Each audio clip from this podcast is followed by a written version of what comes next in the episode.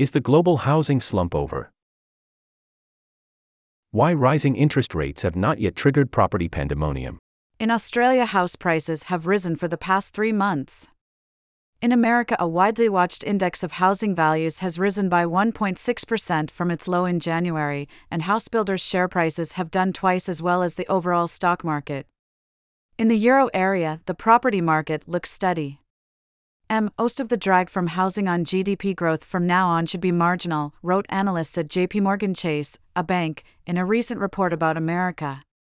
W. You believe the peak negative drag from the recent housing market slump to private consumption is likely behind us, wrote Wonks at Goldman Sachs, another bank, about South Korea.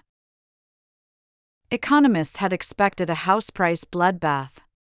In March 2022, the month that the Federal Reserve started raising rates to combat inflation, the average value of a house in a rich country was 41% higher than five years earlier.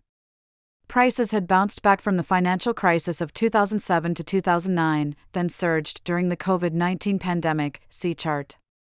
Since then, central bank policy rates have risen by more than 3 percentage points on average globally, making mortgages costlier and slowing the economy.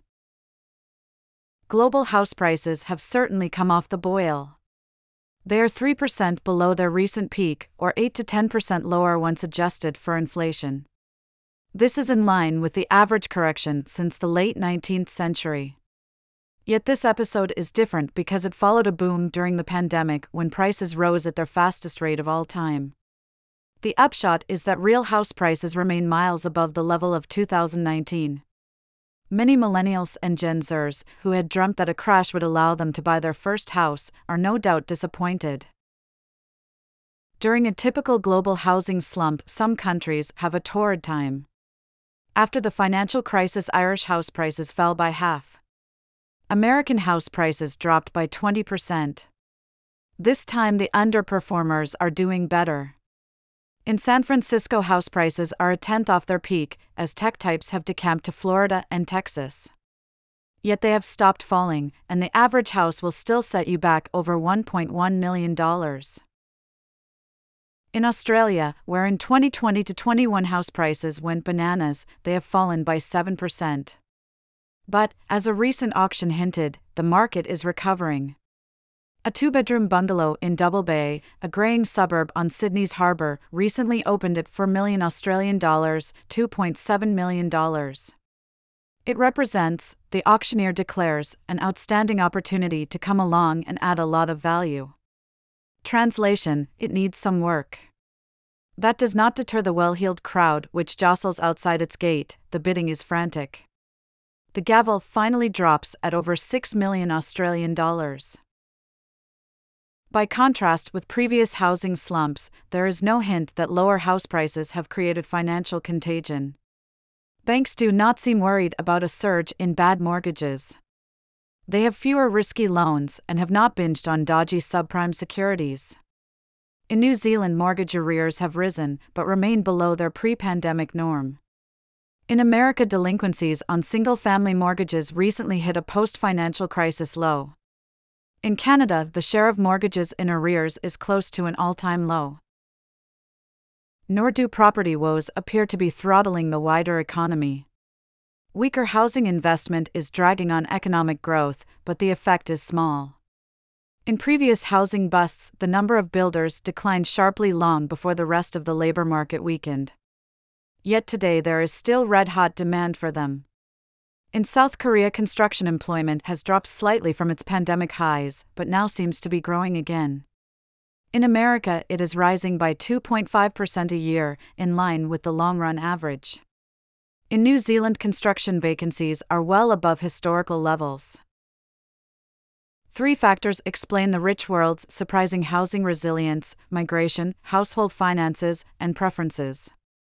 Take migration first, which is breaking records across the rich world. In Australia, net migration is running at twice pre pandemic levels, while in Canada, it is double the previous high. Demand from the new arrivals is supporting the market. Research suggests that every 100,000 net migrants to Australia raise house prices by 1%. In London, the first port of call for many new arrivals to Britain, rents for new lets rose by 16% last year. Strong household finances, the second factor, also play a role. Richer folk drove the housing boom, with post crisis mortgage regulations shutting out less creditworthy buyers. In America in 2007, the median mortgager had a credit score of around 700, halfway decent, but in 2021 it was close to 800, pretty good. Wealthier households can more easily absorb higher mortgage payments. But many borrowers will also have locked in past low interest rates. From 2011 to 2021, the share of mortgages across the EU on variable rates fell from close to 40% to less than 15%. Even as rates have risen, the average ratio of debt service payments to income across the rich world remains lower than its pre pandemic norm. As a result, fewer households have had to downsize or sell up than during previous slumps. The pandemic itself has played a role.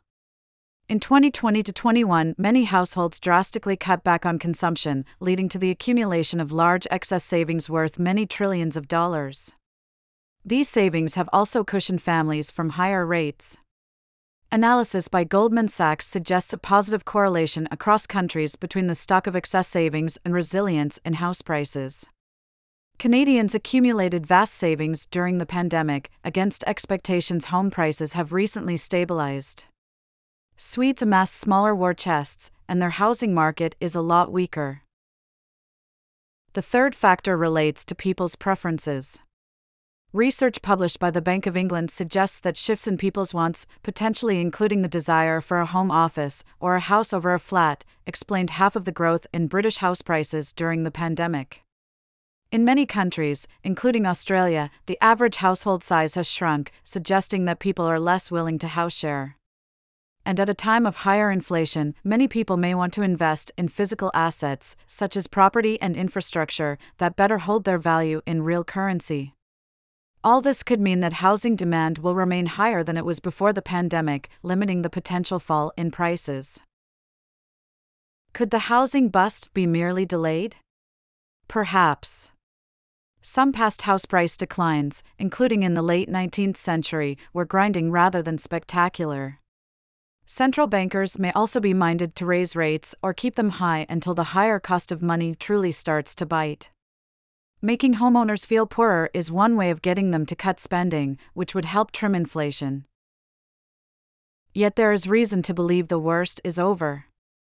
After reaching an all time low last year, consumer confidence across the rich world is rising again. Households on average still have plenty of excess savings.